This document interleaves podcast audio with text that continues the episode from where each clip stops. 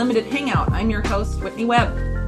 Though measures implemented in schools and the workplace early last year were then justified as emergency and temporary measures, this quickly gave way to assertions that such measures were here to stay as part of the new normal that would emerge in the post COVID era. Even though many of the initial justifications for these measures have since been challenged by actual data, or no longer relevant, we continue to be told that many of these changes from the past year and a half or so are now permanent and we must accept them without debate or further scrutiny.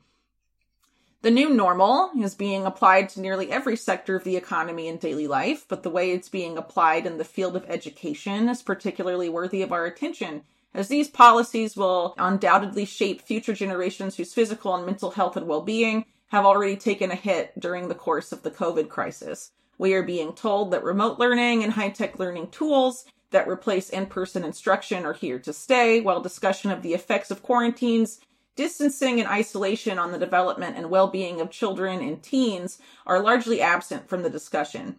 Those demanding these policies not only remain but be expanded are, in many cases, the very bodies that are supposed to represent the best interests of students and education professionals. While they have cloaked their claims as being motivated by public health concerns, the evidence points to that not being the case and instead suggests that ulterior motives provoked by the near complete corporate takeover of the American education system are to blame. Joining me today to discuss these underreported issues is John Klyczek. John is a college professor whose scholarship focuses on the history of the eugenics movement, particularly the Huxley family, as well as Aldous Huxley's dystopian novel Brave New World. He is the author of the book School World Order, the technocratic globalization of corporatized education, and is also a contributor to several publications, including Unlimited Hangout, where he has published three articles this year exploring the conflicts of interest between big tech, the U.S. education system, teachers' unions, and globalist oligarchs and their institutions. His most recent piece for Unlimited Hangout was published last week and covers the efforts of the US's largest teachers union to sell out teachers and students in favor of edtech corporations and UNESCO. I'm very happy to have you on the program, John. How's it going? It's going very good. It is my great pleasure and honor to be here. Thanks so much for having me. Absolutely.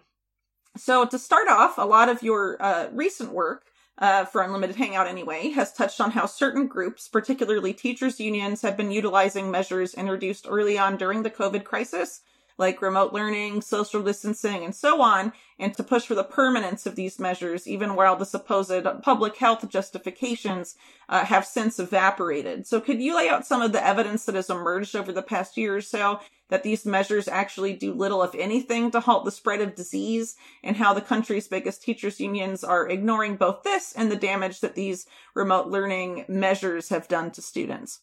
Sure. Yeah. Um, so, as far as um, the ineffectiveness of uh, the social distancing policies and the masking policies and things like that, um, there's there's several um, studies that have shown, first of all, that uh, in-person schooling does not increase uh, community tran- transmission.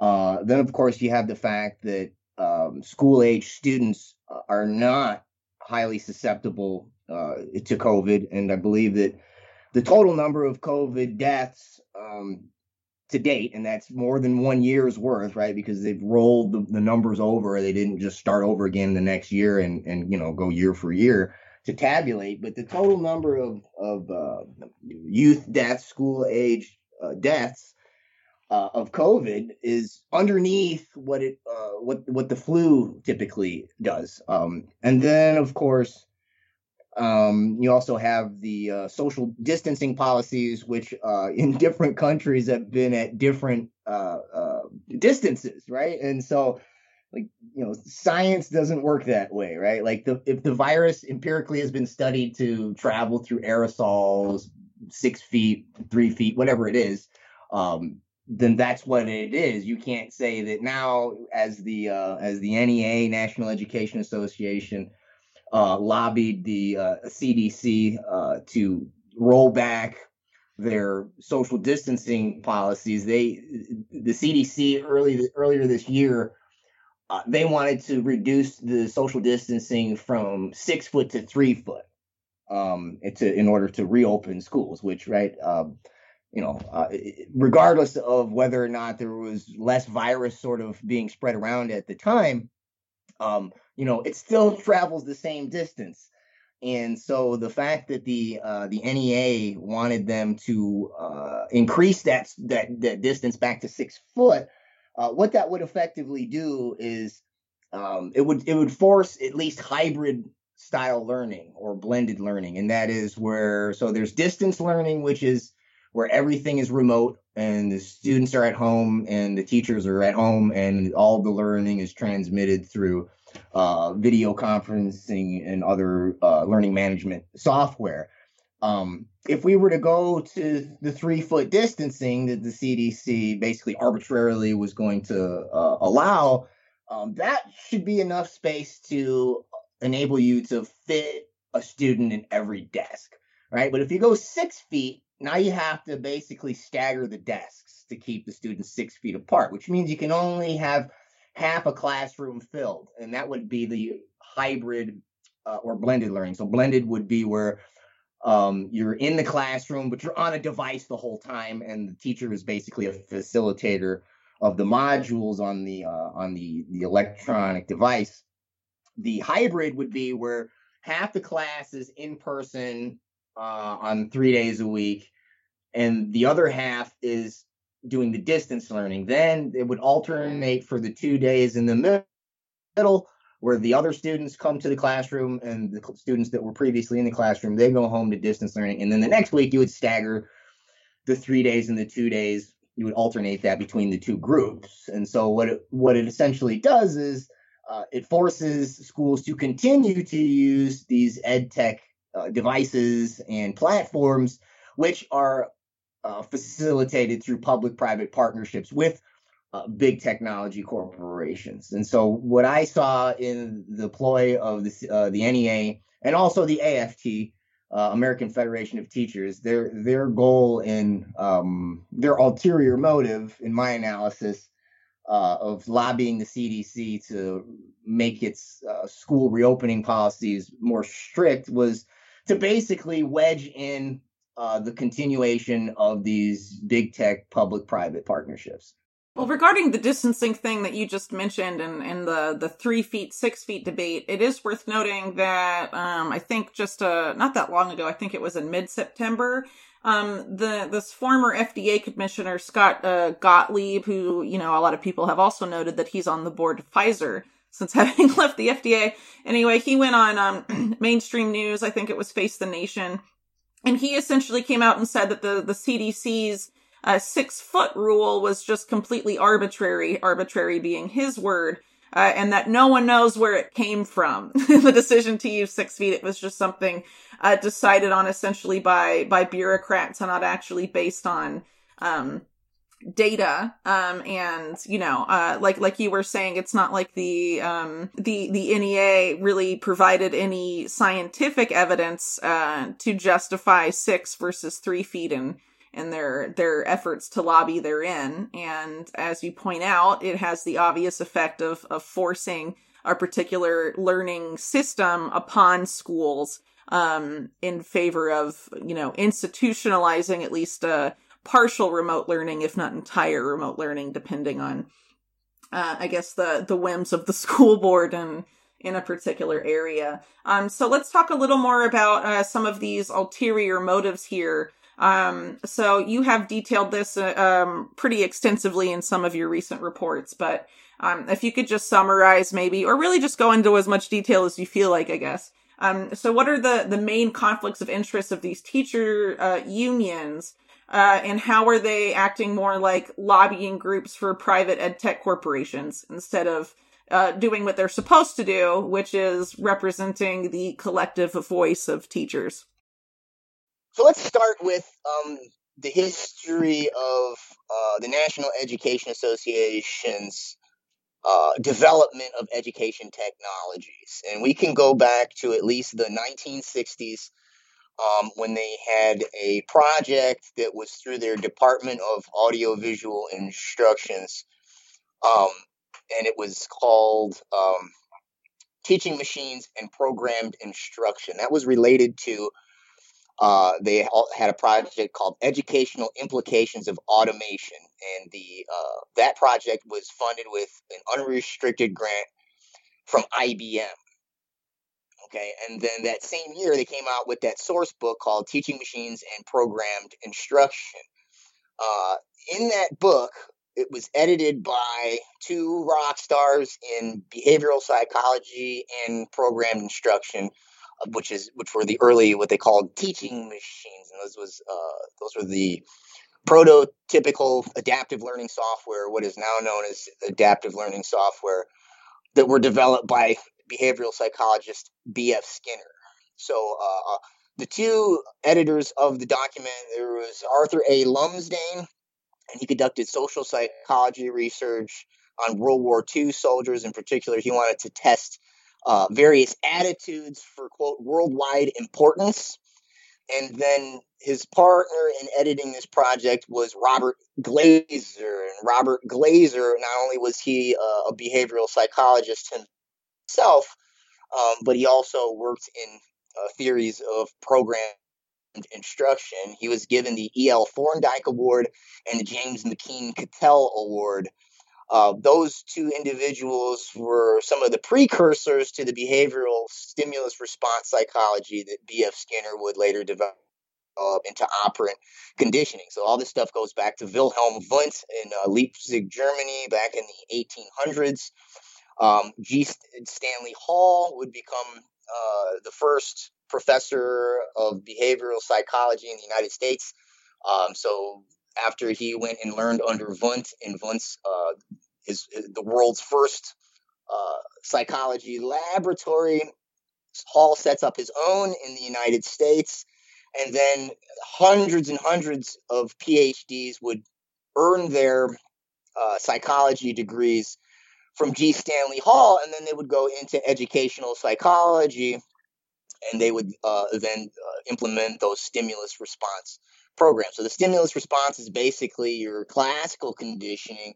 Uh, later, they sort of played with the reward and punishment mechanisms uh, with uh, key figures like E.L. Thorndike, and uh, that's who uh, Robert Glaser uh, was given an award in honor of.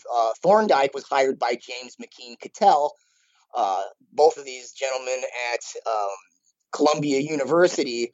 Cattell himself also studied under so Thorndike, uh, in that tradition of Wundtian stimulus response psychology, he develops this thing called behaviorism, and he did what was called puzzle box experiments. And these are like the early uh, uh, experiments where they would take, uh, you know, pigeons and rats, put them in mazes, and try to get them to uh, perform particular behaviors. So based on those puzzle box experiments with the punishment reward system, B.F. Skinner would then create a system called operant conditioning. It's all basically the same thing. It's all stimulus response. The only difference is the punishment reward cycle. B.F. Skinner added four quadrants, or he added two more quadrants, totaling four. And so the positive and negative punishment, positive and negative reward. And then he created these analog teaching machines.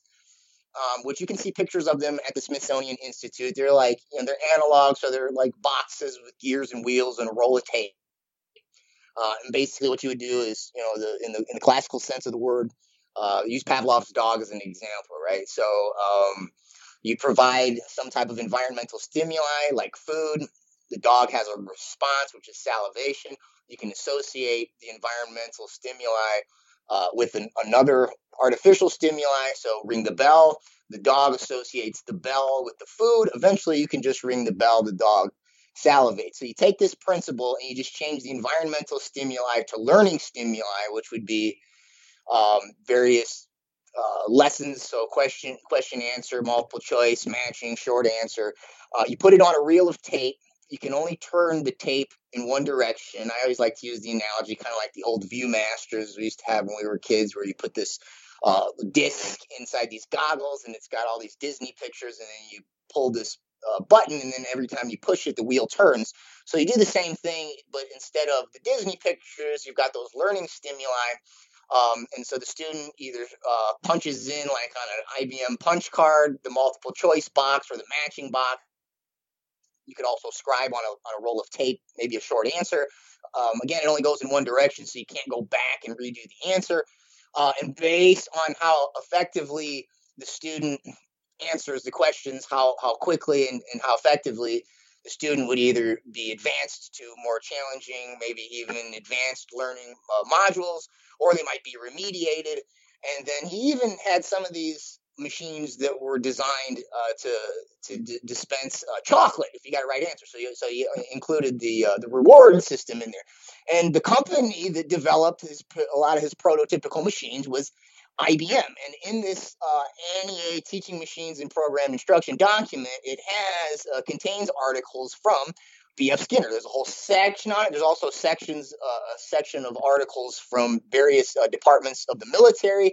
Uh, th- this book was was public, published in uh, collaboration with the Navy, the Air Force, and the U.S. Army's Human Resources Research Office. Um, and so so they basically got all this stuff uh, put together in the 60s. And then we move forward uh, to the modern adaptive learning software. You just change the um, the analog system, wheel of tape, gears, and, and, things like that, and you just make it digital. And you put you put it on a window. Uh, you can click with a with a mouse instead of turning the wheel. Um, I guess it could be a little more interactive because you know they they might have video games you can play for gamified learning. They might have some you know uh, some some other audio visual materials, short documentaries, and things like that. Um, and perhaps the algorithms can be a little more complex, uh, but but the the outcome is the same. That um, based on how the student responds to the learning stimuli on the module, that student is going to be funneled into either um, advanced courses or remediated courses. And all these are going to be geared toward what they call career pathways. And so basically funneling you uh, into um, a specific company and basically replacing academics with, with workforce training. So if we uh, if we jump to the to the present, IBM itself has artificial intelligence uh, bot known as Watson, which, by the way, is named after Thomas J. Watson. He's the guy who uh, famously uh, partnered with Hitler to uh, facilitate the data in the concentration camps, which wasn't just you know how many prisoners they had, but a lot of that was eugenics data as well. So you, so we move forward in time here, and IBM uh, in addition to partnering with uh, the NEA through DAVI to develop these prototypical teaching machines, uh, today now uh, it has its own AI adaptive learning uh, software, um, which which partners with uh, Sesame Street Workshop and also the Pearson Corporation, which is the largest education corporation in the world. Um, we could also talk about the roots of IBM in partnership uh, with the AFT. And that pretty much goes back to um, Albert Shanker, the, one of the first presidents of the American Federation of Teachers. Uh, and he actually was a member of the Trilateral Commission. And uh, funny story about that. The way I even found that out was my my uh, my friend Charlotte Iserbyt, Charlotte Thompson Iserbyt, wrote the Deliberate Dumbing Down of America, wrote the um, wrote the forward to my book. Um, I went and spent 30 days with her. She let me go through all her files. Um, her friend Ann Herzer, who was uh, highly active in the uh, Arizona Federation of Teachers, um, she had uh, put in some um, a resolution to ban the Skinner method uh, in the 80s and she would go to these conferences and she told me that one day she went to a conference and she was able to uh, talk to Shanker face to face. And she basically asked Shanker why the AFT only supported Democratic candidates. And he immediately I guess he was thinking that uh, he would score some you know like right of center points with her by saying this. He says oh but I am a member of the Trilateral Commission. And he said he was she said he was shaking her hand profusely and she wouldn't let it go. He was really nervous and she said she basically had to yank it away. And I and I asked her, I said, um, you know, can you document that? She says, no, but you can quote me. So I, you know, was willing to do that, but I wanted to find a document, right? So I so I didn't have to use an anecdote, and I found uh, a document, a speech he gave in the early 80s, where he admits that he was at uh, a meeting of the Trilateral Commission with, quote, bankers and the head of IBM. Okay, and then you can also uh, fast forward to the present, and there's a guy's name is Stan Litow, and um, he was the former president of the IBM Foundation. He has set up a program called PTech. Uh, it, it's a charter school program, uh, and it partners with this IBM platform called Open PTech. They recently changed the name to Skills Build, and it provides high tech training for AI, cloud, cybersecurity, quantum, data science, blockchain, all that type of stuff. Um, but he uh, was this this project was recently promoted by the current president of the American Federation of Teachers, and that is Randi Weingarten. And actually, in this little video where they're promoting uh, this former uh, IBM Foundation president's project, she says that she'd known him for quote decades. Okay, so beginning at least within the 1960s and then moving all the way up to the present, both unions have had uh, direct partnership with IBM, which has been at the core of developing these teaching machines that are now the adaptive learning software uh, that is used through companies like Dreambox. There's Brightspace Leap. There's Clever, which is funded by Bilderberger Peter Thiel. Um, there's something called Alex, A L E K S. McGraw Hill has a Connect app. All of these are adaptive learning software that use that same Skinnerian style of stimulus response conditioning. And, and actually, uh, I should mention that you know you can you can just look that up. It's explicitly it's always tied to this uh, Skinner's operant conditioning, uh, but it's also tied to they they have a lot in common with the behavioral advertising algorithms that are used for personalized ads, right? And they often use the example of Netflix or Amazon uh, behavioral advertising algorithms that are, are basically using uh, the, the, same type of data mechanism, which ties into the, the workforce training, right? Because, uh, you know, the idea of uh, advertising for, you know, commercial consumption, and you can just sort of flip it flip it around and advertise it for commercial production, right? And, it, and then it's sort of a feedback loop. You in in discussing that touched on a lot of different um, I guess ed tech technologies, right? So, um, I think it might be helpful for people, um, to maybe know if you could, um, maybe touch on, you obviously mentioned several, um, but what are some of the, you know, uh, technologies, uh, that these groups, big tech, um, these teachers unions, IBM and what have you, um, looking to implement widely uh, at the current time and uh, you know if you could give a maybe a summary of some of their risk and uh, and who benefits. The schools where i'm at currently the the main platforms that they're using are what are called the learning management systems. And so this is like this dashboard that you're going to use that's got all these different module learning modules on it. So there's desire to learn there's blackboard and then there's there's others as well uh, Canvas is another one. Um, the, where this the schools where I teach, I, I have to use D2L and I have to use uh, Canvas. Now they don't necessarily come hooked up with the adaptive learning software, but like in the D2L platform that I use, there's a little link for Brightspace Leap, and that's the adaptive learning algorithm uh, with different adaptive learning uh, functions as well. But that would be the one that would data mine the students' psychometrics, right? Their cognitive behavioral algorithms. And uh, the dangers in that, um, well, there's there's twofold. Okay, so so one is basically what they're really looking for is what they call performance-based algorithms. So they're looking to see what the student can do more than what the student knows. In other words, they're looking to see that the student can comply with uh, directives, whether they be learning directives or workforce directives, rather than uh, what they conceptually know and have a higher understanding of. So it's basically um, dumbing down learning to uh, simply um, can you perform uh, the, the workforce, they call them competencies that, uh, that, that a particular company might want. Okay, so they're not teaching you like, uh, they're teaching you what to think, not not how to think.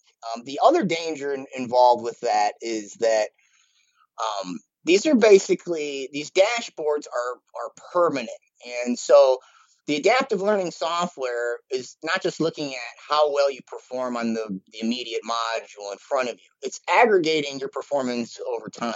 So let's say you know you're a student. Like i remember when i was in school and i would get bored with like standardized tests and stuff and like especially if it was multiple choice i just start spelling things like you know bad dad cab abacadabra you know, just get just get this done, right? Especially the the state standardized test because they knew it didn't have an effect on my grade.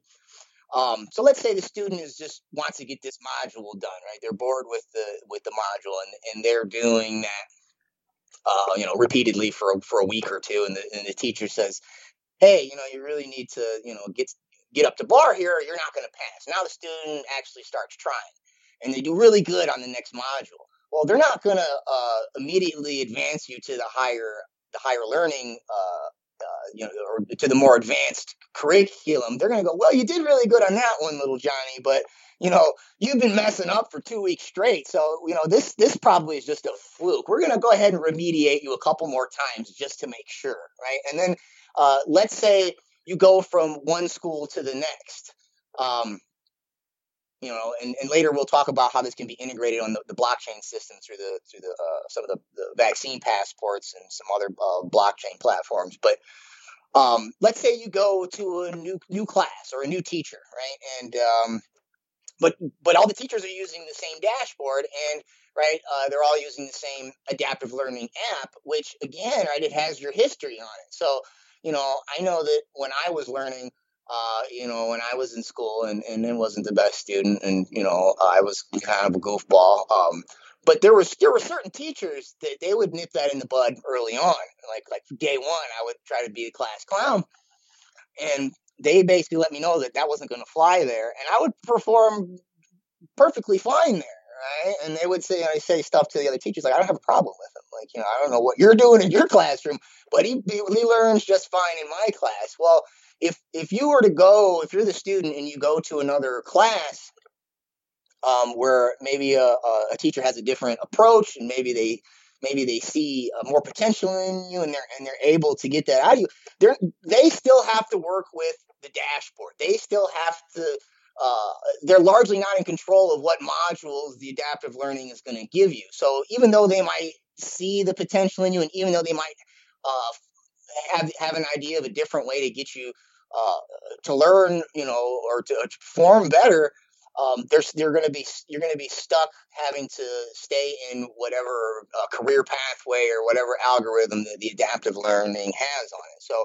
so one is basically it's just funneling students uh, into into the workforce system, making them you know little workforce drones. But then the other one is that that data is going to is going to follow them and track them everywhere, and there's there's no way to just you know, uh, come to the light one day and just do a 180 and then and basically start from fresh.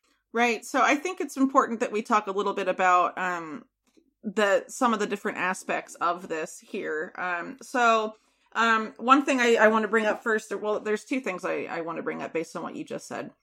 One is um, I was actually just uh, a, a day or two ago. This article came out about um, uh, the seven tech trends shaping smart education in the post-COVID era, what have you. And one of the things there, it's a, it's number three is uh, performance analysis systems, uh, which is basically um, what what you touched on there about you know what measuring and and, and gauging students based on what um, they they can do. And I do want to point out, and I'm sure you're aware of this too, that there are actually some ed tech companies uh, that are trying to take this to the next level. Like I'm sure some people may have seen these like headsets. I think it's a Harvard company and like a Chinese tech firm. They're piloting them a lot in in China right now, and they're supposed to measure like attentiveness um, and things like that. And they gauge like a, a child's uh, attentiveness over the course of the day. They're being used on like elementary school kids um over there and you know it so it you know it it, it looks like based on where they're trying to take this that it's going to be a lot farther um, than than even what you described that the the plans here are to really um, uh, take these efforts to use technology to shape uh, children into um, you know good little drones or whatever, however you want to frame it. It's all very dystopian. Um, you know, uh, it is really uh, coming. We're we're moving into a level even beyond what we are seeing uh, right now, at least uh, in the U.S. and, and and countries that sort of follow the U.S. model.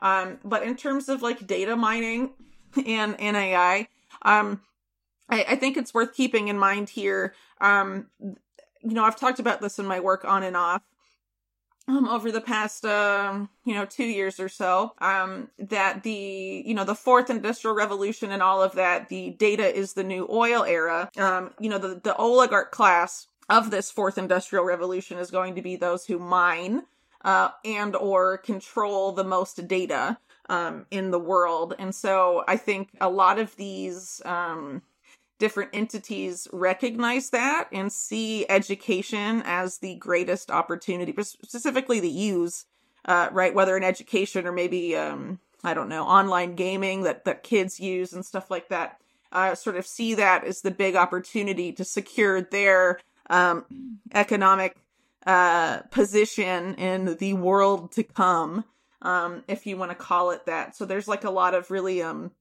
sinister uh, motivations. I well, I would call them sinister, uh, but it's I guess it's economic at the end of the day. Uh, but that that are seeking to use kids and the education system more broadly as a way to um, harvest data, and of course, um, one of the the things that data is being used to is is to feed uh, artificial intelligence algorithms. That um, if you're familiar. Uh, with my work on Wellcome Leap earlier this year, you know, there's a major effort to basically uh, make AI that develops like a child's brain. So, what better way uh, to make AI algorithms that do that by, you know, mining data from the brains of actual children uh, to do that? And that seems like where a lot of these um, ed tech trends um, are are heading. And of course, they've been working on selling this stuff to the public for years. You know, I'm uh, I'm like turning 32 soon, so I'm like, guess I'm not that old. But when I was in um, like middle and high school they started with the whole like smart board thing it's like a big controversy in the in the school district i was in because the the head of the school board had like some under the table deal with the company that that made them you know typical um, but they were really clumsy and they got in the way of teachers that were used to using whiteboards and could teach effectively with whiteboards they were forcing them to like learn this clumsy new system they were installed over the whiteboard in such a way that you couldn't like lift it up to use the whiteboard underneath. You were like obligated to use this clunky thing. And this was like, you know, a while ago. I'm sure the smart boards of today are probably, you know, maybe slightly more functional. Maybe not. I mean, who really knows? Um, beyond people that are have to use them every day, like I don't really know. Um, but uh, you know, it that stuff sort of can seem kind of innocent at first, and like I guess, uh, you know, it it helps to see the big picture to really understand what all of this stuff is is a part of and i think um a lot of the value in, in your work is that you go uh, really far back to the origins of, of all these trends and these different conflicts of interest and shaping what we're seeing today. And not only do you do that, you also look forward. You really provide uh, the big picture the way it, it, needs to be shown, you know, from 40 plus uh, years ago to where they're trying to take this by 2050. So um, I'd like to talk about a little bit about um, that stuff first. I don't know if you'd either like to start with what comes, uh, what what they plan to come in the decades to come, or you know what uh, how this sort of formulated over um, you know a couple decades ago um, or several decades ago. Um, but I think both are important parts of this discussion. So you mentioned one thing. So the performance based um, algorithm. So um, the current Secretary of Education, Miguel Cardona, um, there's this there's this push to change. Um, to they want to uh, stall or entirely get rid of um, the standardized tests uh, that they use um, to basically measure where students are at for the year, right? And so the, the argument is is that uh, because of COVID, because of the lockdowns, um, you know, people, no one's had a normal uh, school year, right? And so how can we how can we hold them to the same standards, the same tests, uh, when they haven't had the same schooling experience, right? Um, and so one of the ways to uh, there's always been associated with the community schooling movement, and, and Cardona is, is affiliated with, or he was uh, endorsed by Linda Darling uh, Hammond, who uh, is one of the pioneers in community schools. Goes back to uh, a guy named Ted Sizer, and then the, the Goodlad study. But something that was always integral to this community schooling model was something called performance-based assessments.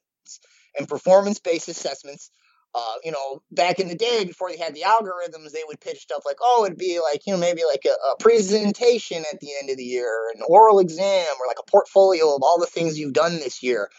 Uh, but now that um, we have these algorithms, right, we could basically just, we don't even need standardized tests. Let's just aggregate all the algorithms together at the end of the year and give this student, uh, you know, some some sort of an overall learning score for the semester uh, or the or the school year, and then that can replace um, that can just replace the the old standardized tests that, that we would take.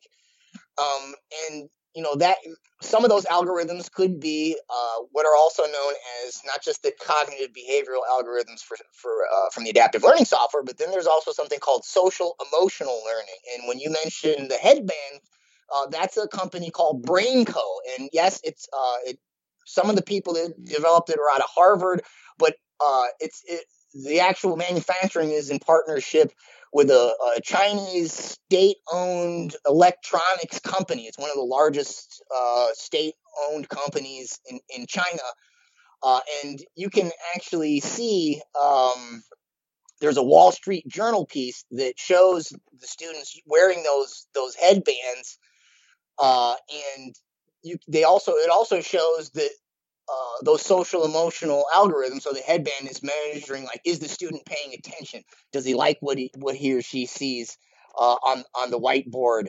Um, um, are they um, are they are they uh, engaged enough? Right. These are all these different affective algorithms. Right.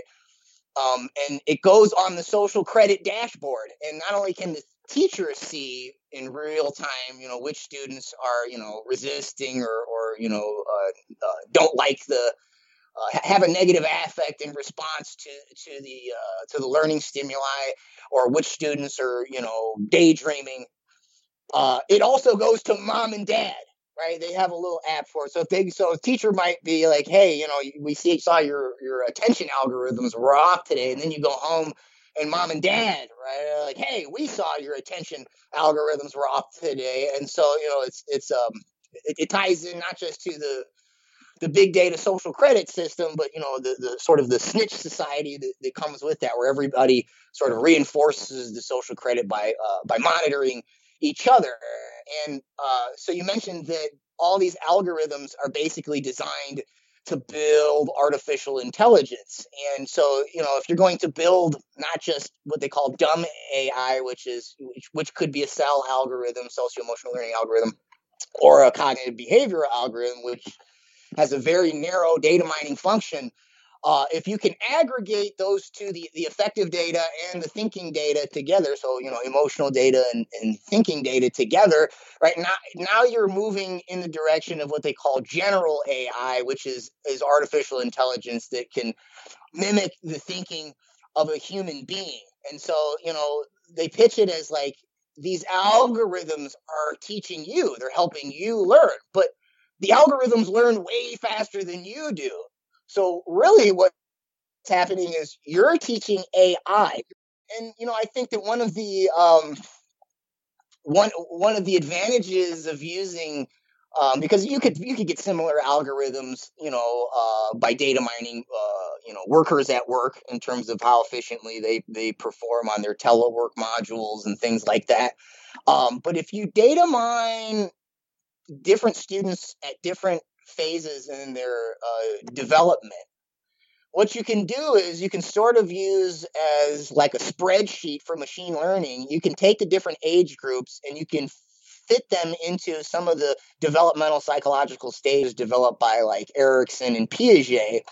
And then you could, by looking at how the algorithms change from each group to the next, right, you could aggregate all of that together and you could not just come up with an algorithm that mimics uh, a seven year old or a 15 year old, right, in terms of uh, this humanoid AI, you could teach the AI to learn from itself, right? To recursively, uh, m- with machine learning, data mine its its own current uh, state and and and advance on it based on how the algorithms progress from the different uh, stages in, in the children's developmental psychology. Um, and you know, all of this eventually plugs into um, not just the social credit system, but you know, ultimately, when we go from the cognitive behavioral algorithms that are on a screen, then we go to wearables, right? Like so, you, we mentioned the BrainCo headband, but we also have like the Gates Foundation's galvanic skin response monitors and other wearable devices that can get your emotional algorithms. Uh, we're we're a transition. We're one step closer to implantables, right? And so so this is all on a, a progressive trajectory towards transhumanism. Where eventually, um, you know, whether it be brain computer interface like Elon Musk Neuralink, or you know, someone like Ray Kurzweil says, eventually the highest level will be you'll have nanobots inside you, uh, and that would you know, through your whole nervous system uh, and eventually we we merge with this AI and we become uh, you know this this this cyborg species. And you know people like Kurzweil say they're going to become gods by doing it, but I'm pretty sure that uh, all the little kitties and children that are getting data mined are going to just be little like hive ants that uh, you know plug into the god AI oligarchs. I just find it so funny that that Ray Kurzweil thinks he's going to be a god. He looks like a little troll man. I don't know when I look he's at him. I hard with all those, think of um, a dwarf. Um, yeah. Yeah, he's taking all those vitamins. He's trying not to die. I don't think he's going to make it. yeah, we'll see. But you know that this whole transhumanist uh, mentality. Well, I think people listening uh, to this probably know that I'm a big uh, critic of of that. Um, and a lot of these guys uh, really involved in that space clearly have some sort of dysphoria with their um, I guess, natural form and think that they can sort of get out of that um, by merging with machine and somehow that's going to solve all of humanity's problems. Um, you know, it's just uh it's intense. Anyway, so in in speaking along those lines though, right, these people essentially worship uh the singularity, super intelligent AI that they haven't been able to trigger yet. I think they expected to have that by now and they have not, and that's why they're so keen to data mine um, the brains of little kids uh, and teenagers and and all that uh, in hopes of of triggering uh, that.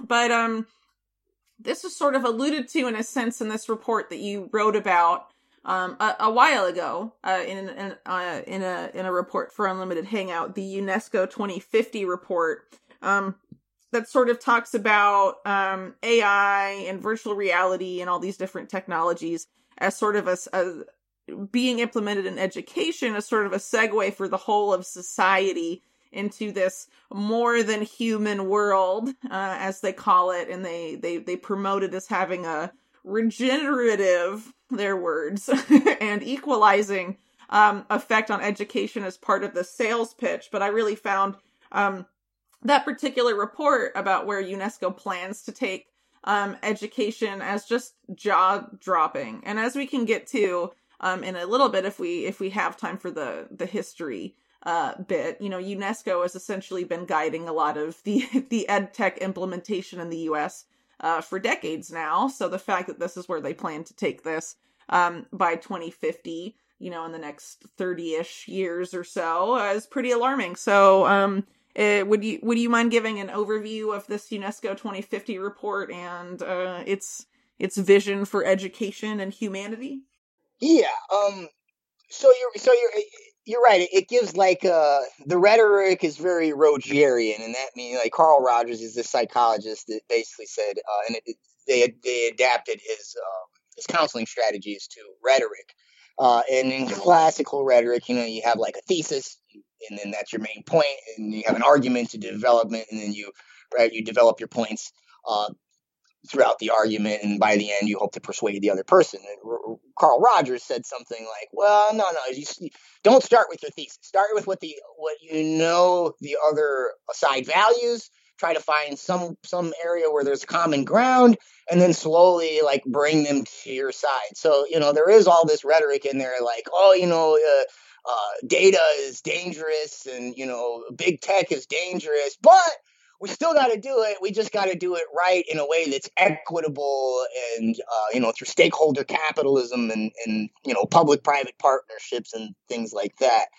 Uh, they like to use the term commons now. I think they, you know, I, I think they feel like that uh, doesn't have the same baggage as stakeholder capitalism and public private partnerships. But you know, it's it's it's basically just a spin on the same uh, the same concept. So, um, you know, in that in that document, one of the phrases they, they call it is learning to become. And so what they foresee is the death of the school. That's a quote. And then they say, which will be replaced by an infin- infinity of devices and approaches strongly supported by digital technology and artificial intelligence, all of which point in the direction of hyper personalization of learning. In such scenarios, schools are seen as obsolete institutions.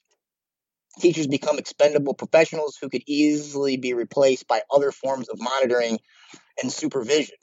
Um, and this kind of dovetails with uh, a 2014 UNESCO uh, Intergovernmental Council for the Information for All program. And in, in, in this document, um, they again they do the Rogerian thing where they're kind of like looking at both sides, and I, will just read this part. It says scientists are discussing the convergence of nano, bio, and cognitive technologies, the development of which is in turn closely linked to information and communication technologies, and which have an equally powerful potential to influence sociocultural processes. Specialists are predicting even more fundamental changes by the middle of the 21st century. Artificial intelligence will attain the level of natural intellect, and in a number of cases will surpass it. Machine human hybrids, cyborgs, and humanoid robot androids created on a biological basis will become more and more widespread. Also, becoming even more widespread are the ideas that technological intervention in the human organism, fundamental changes to the nature of man, are describable and beneficial in that they enable a biological evolution which is truly controlled. So that's that learning to become, right? We're taking over evolution through this transhumanist project. And then the quote ends with Some call this worldview transhumanism, some call it technological fascism. Either way, our future lies more and more in the hands of new engineers, genetic scientists, and programmers. So basically, what they're saying is it doesn't matter what you call it, this is what we're doing, right? And they admit that, or you could call it technological fascism, but basically get used to it. And you can tie that, this, this goes all the way back to the beginning of UNESCO. So Julian Huxley, who was the first director general of uh, UNESCO back when it was created, um, he's he's got um, there's several quotes in uh, UNESCO, its purpose and its philosophy, where he just basically says, yeah, you know, Hitler with his race hygiene, you know, he he applied it the wrong way, uh, but we, in order to uh, prevent what he said the uh, dysgenic um, degradation, we need to in- institute a truly scientific eugenics project. Okay, and later in 1956 he writes a, a, book called New Bottles for New Wine, which is, you know, using going back to this wanting to be God's thing. That's a play on a on a biblical scripture. Um, and he basically says in there, this is where he coins the term transhumanism. And, and what he says is we could still do, uh, you know, uh, eugenics proper in the traditional sense of like biological selection. He says, but actually, uh, evolution is is really advanced mainly through what he says he quote machines and ideas. And so interfacing uh, machines and then right uh, plugging in ideas or algorithms uh, into those machines that sort of um, create this new this new species, right? And so that's um, so so it's been UNESCO's project uh, since the beginning, and it was you know in in the 80s with the in this article I also discussed the UNESCO Study 11, and, and in the 80s uh, they basically started setting up uh, the groundwork for the information technologies, setting up the multinational markets through with partnerships like IBM again, uh, Microsoft, and Apple uh, to sort of get all of the uh, IT disseminated across national borders. But then they were also in that partnership. It was a regional partnership that combined Western capitalist nations with Eastern Bloc communist and socialist nations. And in, in a, a precursor document in the early 70s, they basically said, well, the best model for implementing this at the state level is the Eastern Bloc Socialist Communist model because the centralized statecraft enables them to, uh, you know, properly manage uh, the technologies. But uh, in order to create a global system, they had to use the multi-national uh, technology corporations uh, to to standardize or to disseminate the products across those lines. But once they get in there, right, they really even in the Western capitalist countries, as we're seeing now, right, they eventually wanted to transition to the centralized statecraft, right? And I should also mention that the OECD uh, was uh, involved in this this network. Uh, through a partnership with uh, Assistant Secretary of Education in the U.S. Department of Education, Donald Senese, uh, and that OECD project was trying to come up with standards like they have for uh, basic electronics, but he wanted to come up with them on an international scale in terms of the courseware. At, at the very same time, uh, academia was on board with this. They, uh, in several uh, journals, academic journals in particular, Technological Horizons in Education, um, they were publishing some of the UNESCO Study 11 white papers uh, alongside advertisements for IBM and Microsoft and Apple products. Uh, so what you had was you had national governments, both uh, Western capitalists and Eastern Bloc communist socialists. You had the multi multinational technology corporations and academia all basically colluding to set up this network. And then you just move move 40 years into the future. We have COVID uh, we issue a lockdown, and now uh, basically the UNESCO policy, you know, it's as we can see all across the world, right? Everybody's doing the same thing. It's essentially a, a global agenda. So they basically snap their fingers, and whatever domestic policies you thought you had get uh, overwritten by this UNESCO project it's so wild especially when you can you consider what you brought up about Julian Huxley uh you know basically charting the course for UNESCO in this direction and how he was head of the eugenics society and like all all this other stuff. I mean it's just like it's almost too crazy to believe but it's it's fact. Um you know, it's it's very easy to document but it's it's surreal um when you first learn about it. at least in my case it was. I don't know if you want to talk more, uh, any more about the history, but I'm interested, uh, since you are an education professional, uh, to get your experience with vaccine uh, mandates in schools um, and uh, your views on uh, why that's happening um, in the education, why there's a focus on having that happen in the education system in particular. Of course, we know that there's um, a big push for it also in healthcare settings, but it's it's definitely a similar uh, push is taking place in the U.S. with within the education system as well. So, um, what are your thoughts? So I guess I'll start anecdotally. So um, I, the, the mandates, well, I, now they're federal, but but they came to my state, my home state of Illinois, be, before uh, Biden did the federal mandates. Um, and at the beginning of it, uh, I'm active.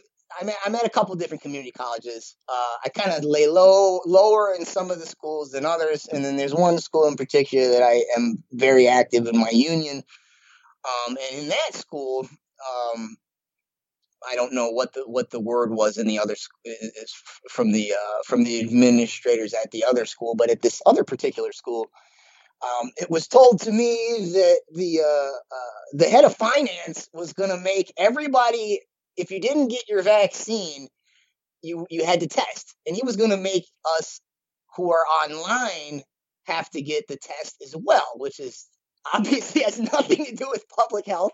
And even in the uh, Illinois governor's executive order, it specifically says that uh, you know when it, defines um, public school employees. It has to be somebody that's on campus at least once a week for more than 15 minutes a day, not in close contact with other people. All those things had to fall into place for you to be uh, to fall under the mandate. But this this particular uh, administrator wanted to get us to, to test, and uh, I was ready to leave my job at that point because they're not getting they're not I'm not getting the jab and you're not getting my bio data through the tests either. I'm, and I'm just not complying with the nonsense at this point. And uh, that's I'm going to draw my line over here. I, have been patient and very um, generous and very uh, surgical with the the um, uh, the pushback that I've given. You know, I've I've frequently uh, been pressed them on what is your contact tracing policies and things like that uh, during the whole lockdown process. That's why I didn't. I uh, that's why I chose to stay online. Obviously, you know, house wins either way because if I stay online, I'm using all of the the technologies that we just talked about, right?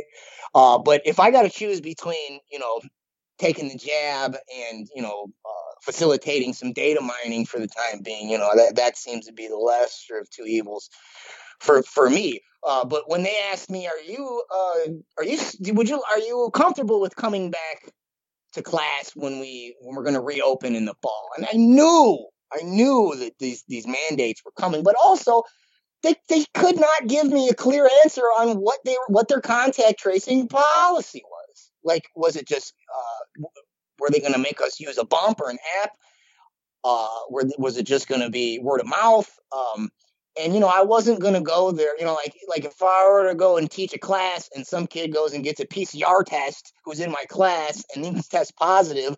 You know, now what? I and my whole class have to quarantine for two weeks, and so we're going to basically play musical chairs between the classroom and the home VR. Like, um, uh, or virtual platform. Like, you know, if, if I'm going to do that, I'll just stay home the whole time. I'm not going to play uh, this ad hoc game. So I, I was not, um, luckily, right, I uh, did not fall under the, the uh, status where I had to get that, that, uh, the jab. Uh, but, but again, they were going to make us test. And, uh, you know, at other schools, they've done that. There was a report uh, uh, where a student from Rutgers was told he couldn't attend online virtual classes unless he got jabbed or tested. And um, so, you know, it was, I thought, I figured that would probably come down the pipe eventually. I didn't think it would come on the door immediately. Um, but luckily, uh, uh, the, the folks at that particular union, um, who, who, you know, uh, mo- most of them are, are vaccinated, but th- they basically agreed that, you know, we don't think you should have to take it. Like, we got ours. Like, you know, and, and we certainly don't think you should have to take it if you're not around anybody. So we were able to bargain to um to get that um to, to not have the online students, well, teachers, we can only bargain for the teachers. The online teachers have, have to get the jab. So I, you know, or or the testing. So for now, I still have a job for another semester.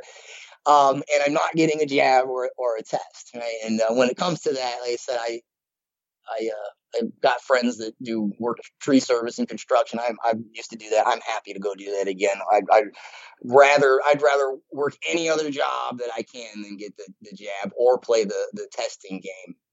Um, so uh, why do I think is the um, why do I think the head of finance even suggested that? Like, right? What would be why would what would they get out of that? Um, well, it would cost them more money to begin with, right? Because they're paying for the tests. So that so right. So why would again why would they pay for something that doesn't have any bearing on public health? Well, it's to get you in the database, right?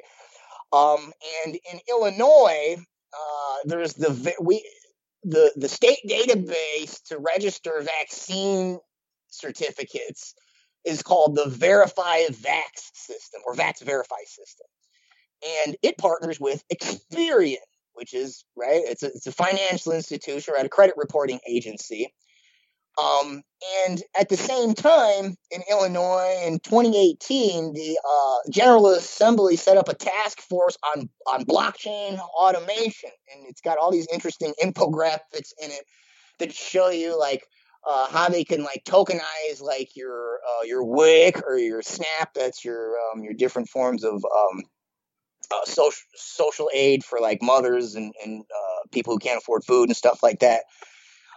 Uh, and like it was showing how not just it wouldn't just automate like hey here's your snap ticket it's like hey you didn't eat such good food this month. We're going to give you less tokens. Or, hey, you did a good job eating right this month. We're going to go ahead and give you some more tokens. And then it had other stuff for like sustainability and like emergency management.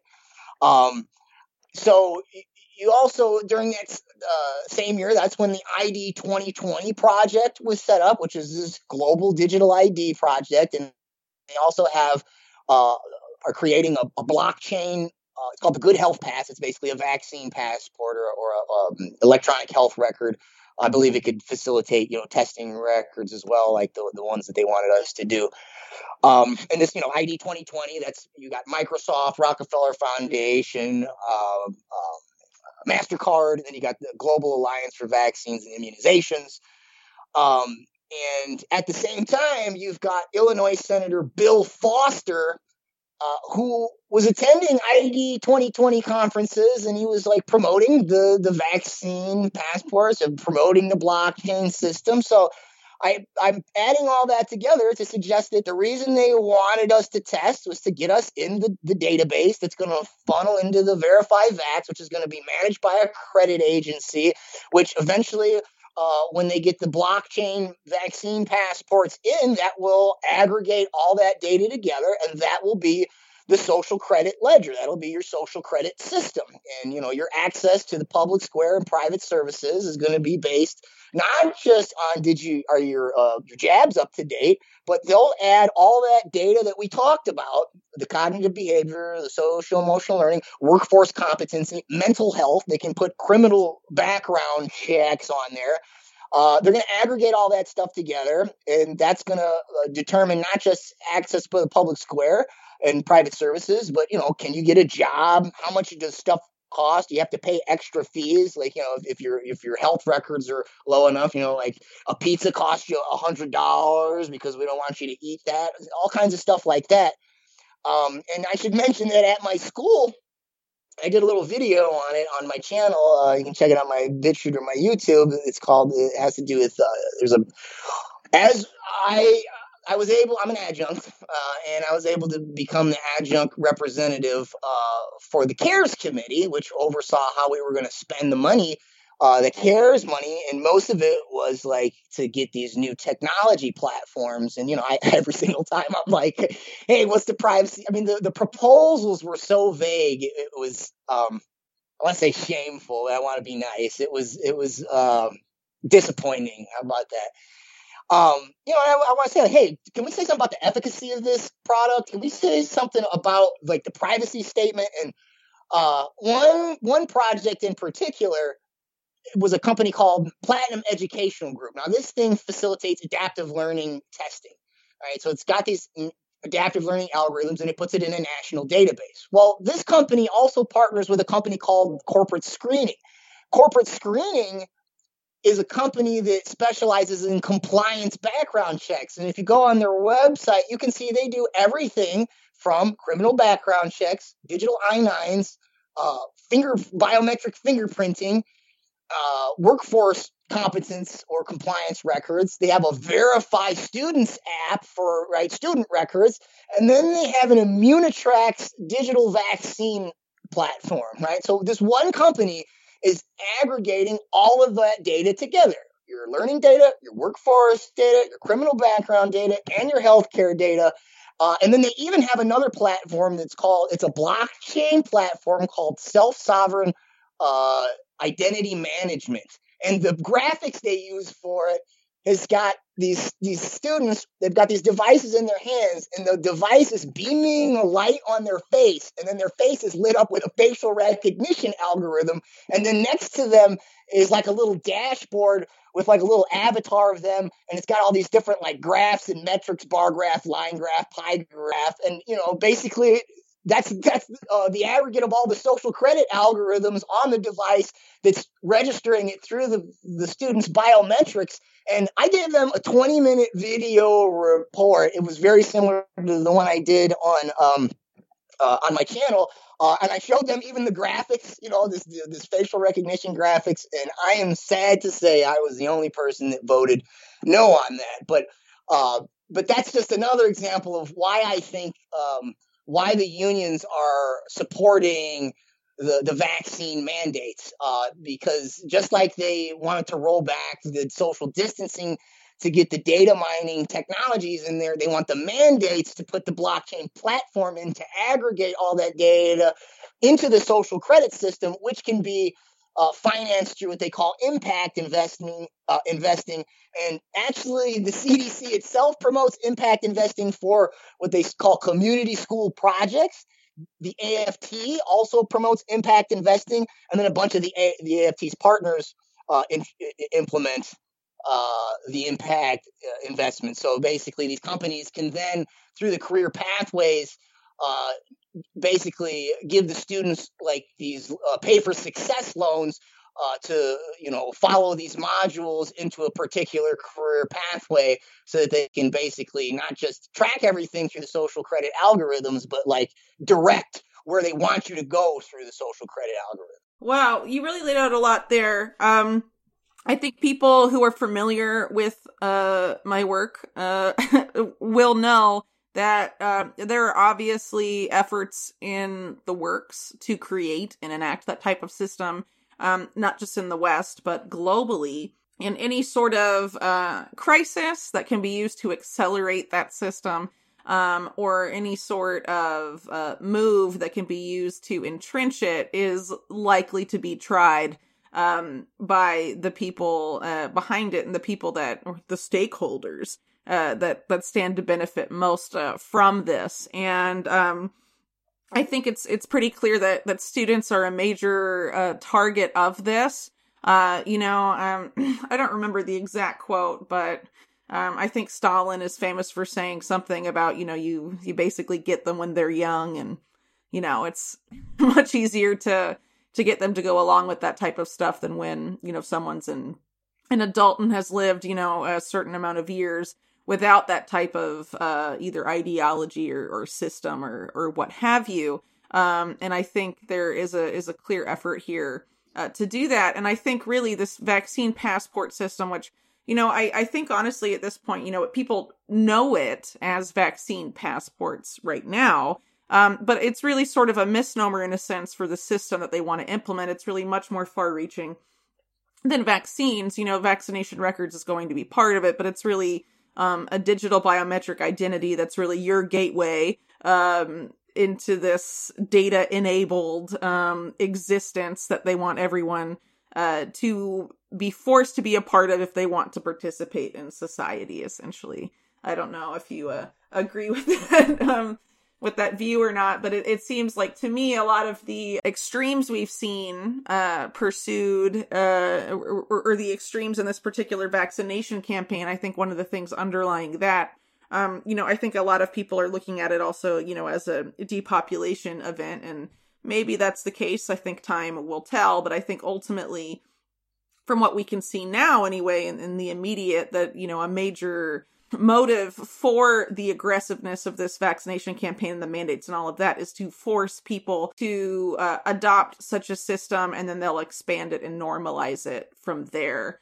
Um, and that definitely seems to be happening on a very um, on a very broad scale. And you know once you have um, your ability to access places and services dictated by a QR code, they can connect that QR code to anything, essentially um, or add any sort of require any sort of data be added to that uh, down the line. You know, really, this the sky's the limit if we let them advance this. Yeah, no, hundred percent. And the reason why I always tie it to the social credit system, which, as you mentioned, is right. It's it's been set up in China, but one of the main investors is BlackRock. Okay, uh, and Salesforce also partners with the Alibaba. Fun guys, right? Uh, Mark Benioff, right? And um, the reason the first time I saw the Journeyman TV documentary, it was while I was in in the middle of the book, and I and I was, you know, I didn't I hadn't known about it, and I'm I'm just looking at. I used to work for an online tutoring company, um, and it partnered with. One day it tells us, "Hey, IBM's Watson's going to partner with you. Like it's going to like ride shotgun while you do your stuff." And I was like, "What? Like this AI thing?" And then I, and then it clicked with me. I was like, "Oh, that's why when you had to tutor on that company, there was a very rigid format for the order in which you give feedback. Well, that's for machine learning. If, if everybody's doing their own thing, the, the uh, Watson is not going to be able to figure out the patterns. So they want you to put it in these preset categories so that you can train Watson to replace your job. And so that right around that time, and, and there was other things going on with public-private partnerships over here in Illinois at the time. But when I one I saw that, and that's when I started. Well, hold on. If they're doing, if they're going to be data mining me, and then they're basically this thing's going to outlearn me, and then it's going to outteach me, and then it's going to replace me. Not only will we be automating physical labor, we'll be automating intellectual labor, right? Uh, and so then that led me to looking at other, you know, the, the, the, social emotional learning stuff. And then I ran into the, the wearables. And, and then I'm looking at how the laws are allowed to facilitate this in various ways uh, through what they call assistive technologies. Uh, in particular, with it, a lot of this stuff was pitched for people who had like learning disabilities, right, or emotional disabilities and things like that. Uh, now, you know, they just want to give it to everybody. But I'm looking at all these different pieces in place and I'm like, so there, all this stuff is going to get put together, and then it's going to all come together in one like centralized system. When I saw the social credit system, I said, "That's it. That's what it looks like when you put all of it together." Um, and so, a hundred percent, that's what the end game is. And look, at the beginning of the the pandemic, uh, I hate that word. At the beginning of the lockdowns, at the beginning of the lockdowns, we were a couple weeks behind Italy and China. And I already knew that they had the social credit system in China. So I looked, I said, what are they, how are they using the social credit system for contact tracing to manage this? Because I remember they gave us all like, hey, everybody gets free, uh, um, free free Wi-Fi and free um your, your your phones, right? You get unlimited data on your phones. I'm like, well, that's so they can track where we're at for contact tracing. So when I look over in China, they had the QR code system immediately, and I I had my students reading about this QR code uh, for the, the immunity passports um, from from day one. Okay, and you know, having them read about it and say, hey, you know, what do you think about this? Obviously, most people were horrified. You know, not everybody, but but a lot of them. And uh, so I said, that's what they're going to Im- implement over here. Eventually, before this is over, they're going to try for two things. They're going to try for mandatory vaccines and the vaccine passports. And then, you know, at the one school, another school I'm at, not the one I mentioned, but a different school, as an adjunct, I bounce around different community colleges. Um, they're showing us the app that they want us to use. It's called Cleared for Work. It's a QR code, and they called it the Magic Green Pass, just like the right the Green Pass in what was it? Is in Israel, I believe. Uh, yeah, it's called that in Israel, and I think the EU too is using that name. In Chile, they say Mobility Pass because it gives you only slightly more freedom of movement. It's, uh, it's hard right. to laugh. I think they use freedom pass, the free pass or freedom pass as a, uh, a colloquialism in, in the UK at some point too. So you know, and then and then the the graphics that they they showed they had, oh they had this video like with this happy music like yeah it's really cool and neat like if, if ever if you've ever seen the uh when microsoft they had come out with the daily pass system. They were going to use it in LA Unified District a few months back, and probably are using it now. Um, but it was the same, you know, these cartoons and all this happy music, and it to me, it's it's horrific to see such like Sesame Street style, like you know, graphics and propaganda with this authoritarian, draconian, like Orwellian tracking system. Um, and so so that yes 100% like that, that's that's the bottom line for this. And I, I, would add one other thing though with the with like why the vaccines right? Because there's other i imagine there's other stratagems for for getting us to sign on to ubiquitous digital id uh, another one though is the emergence of this thing called precision medicine. It's basically a series yeah mm-hmm. yeah it's it's all gene based medicine right? You're going to tailor your medical treatments to various uh, D, uh, genetic signatures in your DNA. And there's actually another movement, I write about it in my book. It's called precision education. and they want to. Uh, uh, this is a third realm of algorithms. So we had the thinking, cognitive, behavioral, the feeling or emotional, socio emotional learning. Uh, you could just basically tie this to the, to your physiological data, your bio data.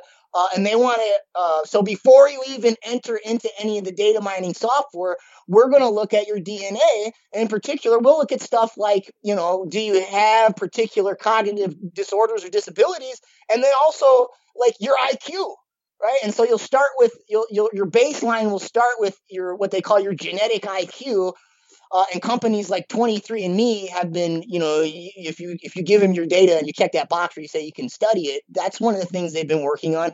And this is immediately tied back to the eugenics movement, right? IQ tests literally come out of the eugenics movement back with the you know, the, the Simon Binet uh, IQ tests. They were used for what they called the feeble-minded uh, uh schools in uh, in the Vineland School over here in the United States. Uh, this is where you get terms like moron, idiot, imbecile. These were like medical, like statistical terms. So you have an average uh, IQ of a 100, that's like the median. And if every 10 points you would go below that, you would be in a different category, like moron, idiot, imbecile. And based on those categories, they would uh, they would force upon you eugenic sterilization. Uh, in the 80s, they tried to basically make a comeback with this stuff through the bell curve. And you got Charles Murray on that, who's been to Bilderberg meetings. Uh, and if you just look at the um, the the end notes in the bell curve and look at a few areas where there's these long lists, like where the bulk of his sources come from, they come from people that were affiliated with this thing called the Pioneer Fund, uh, you have people like Linda Gottfredson, Arthur Jensen, Philippe J. Rushton, Richard Lynn, James Flynn, all these people, they were effective, they were essentially eugenic. Some of people were explicitly eugenic. Like they said stuff like, you know, black people generally have lower IQs, so, you know, either we should, um, you know, find ways to limit their reproduction. A lot of times they tried to emphasize like they, they, they tried to stay away from like, let's grab them and sterilize them. They'd be like, hey, let's incentivize that they go get a vasectomy. We'll give them like a thousand bucks, right? And like trying to, you know, what they called quote unquote positive eugenics for the, for what was called mental hygiene. So yeah, well, there's some people like um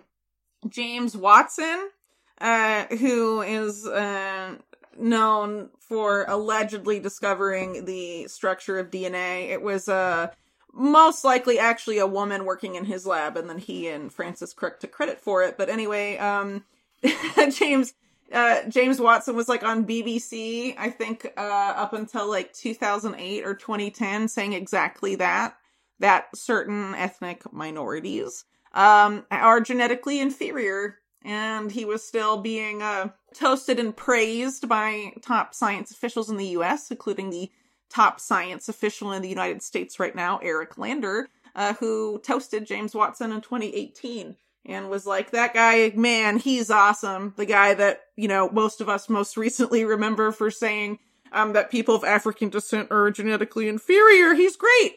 And, you know, uh, we have him holding the top science post in the Biden administration right now, uh, which is, uh, you know, supposedly uh, diverse and great um, and and fabulous. Uh, so um, yeah, th- this this type of mentality is unfortunately, um, and, and I, have I've tried to show this in my work as much as possible. It's actually very pervasive um, in these uh, particular elite circles that tend uh, these days uh, to dominate um, politics uh, in academia, uh, the uh, science and health related agencies of the U.S. I mean, that's why we're having people like Zeke Emanuel being promoted to uh, lead the FDA um, at some point, uh, and he's uh, he's totally insane. Um, if you think Eric Lander's bad, just just wait until you learn about Zeke Emanuel. Um, so you know, I mean, it's pretty nuts where we are um, at this point, um, and I think um, education is a really uh, good, uh, I guess, microcosm, I guess you could say, to look at these broader agendas. Because if we're not willing to stop this, uh, protect to protect like the youth of today, we won't protect we won't we won't do it for anyone, you know.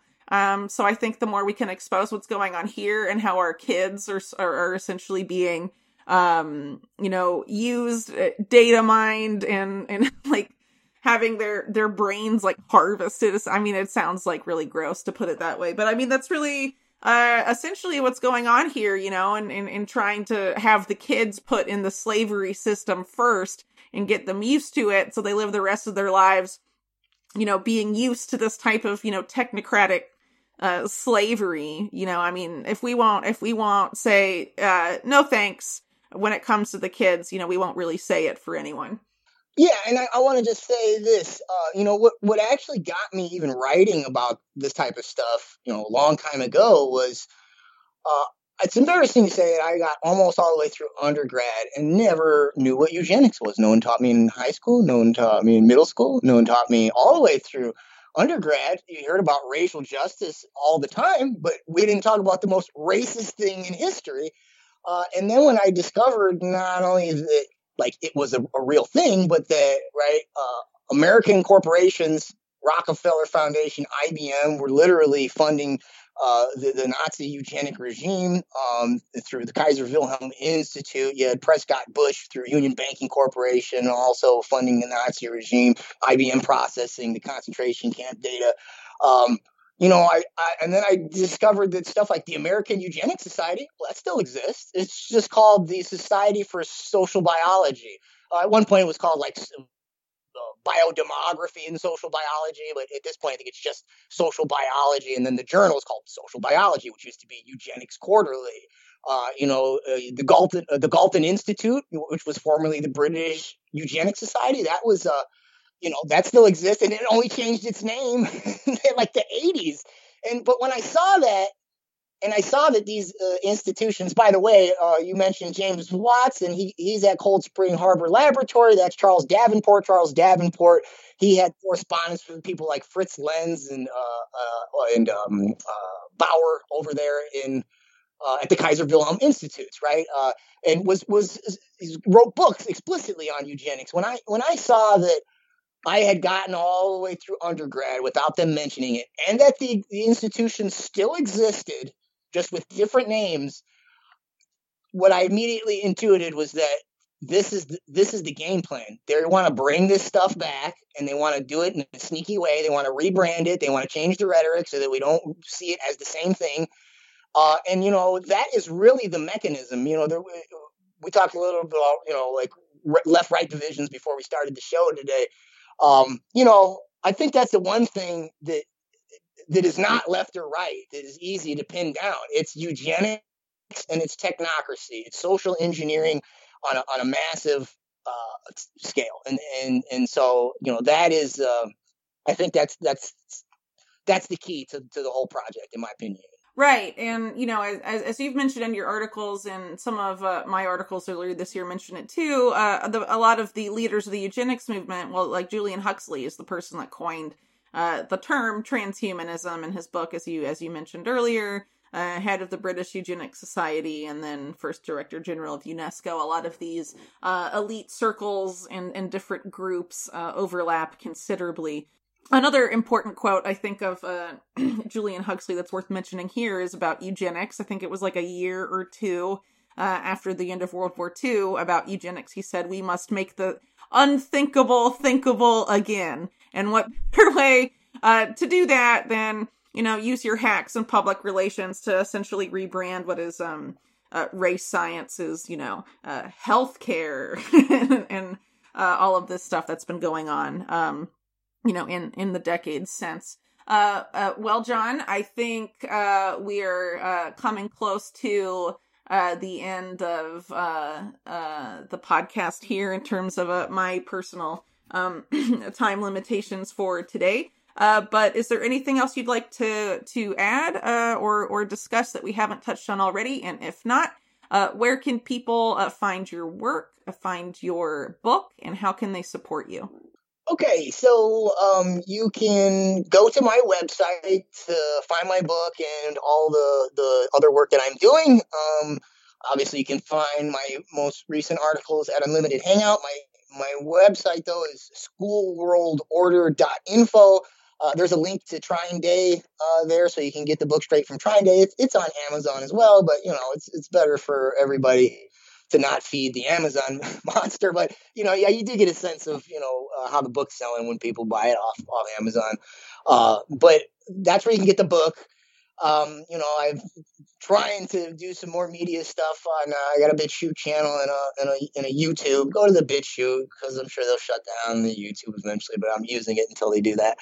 Um, and so you can check out some video reports there. Uh, if you'd like to otherwise support my research, um, I've been building a WebBrain database interactive. It's got all sorts of notes and summaries, including a bunch of uh, rare documents that I gathered from Charlotte Thompson Iserbyt when I was visiting with her. She had 36 file cabinets full. Literally took me 100 hours just to pull the stuff out and put it in boxes in a relatively organized manner. Like, so I, I, I scan up new stuff every week. So if you subscribe to that, it's like, uh, it's $5 a month, like 20, 20 cents a day, um, for a lot of uh, documents that you can't get elsewhere mapped out in terms of all the connections that we laid out here. You can kind of get a visual sense of how all these different companies and government agencies and uh, oligarchs and technocrats are sort of interconnected uh, and then you can, like I said, you can you can get some documents there that you can't get elsewhere.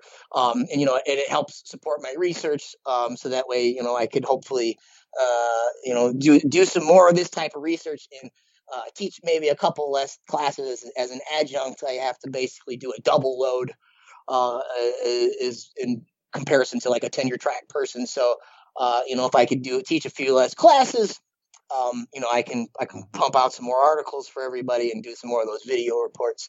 Uh, so those are um, those are the ways that you can support me, find my book, and uh, keep up with everything I'm doing. All right, well, great. Uh, thanks for your work and uh, for your time today.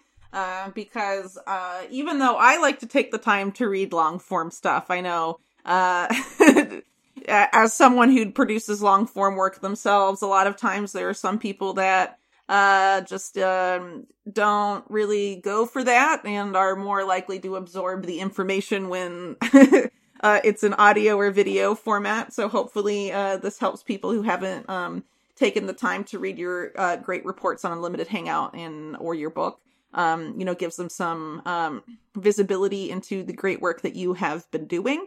Um, uh, with that being said, uh, yeah, thanks a lot for coming on. Much appreciated. And I greatly appreciate Unlimited Hangout subscribers. Uh, thank you so much for supporting this podcast, which, like a lot of my other stuff that goes out on uh, Rokfin and, and other platforms, um, is paywalled for the first couple days, and then, of course, public uh, and publicly uh, available for free to everyone after uh, the paywall expires after um, you know those couple days pass. Uh, so thanks to everyone who supports my work because um, you know some some of us in this particular line of work have been uh, targeted financially for our content being deplatformed.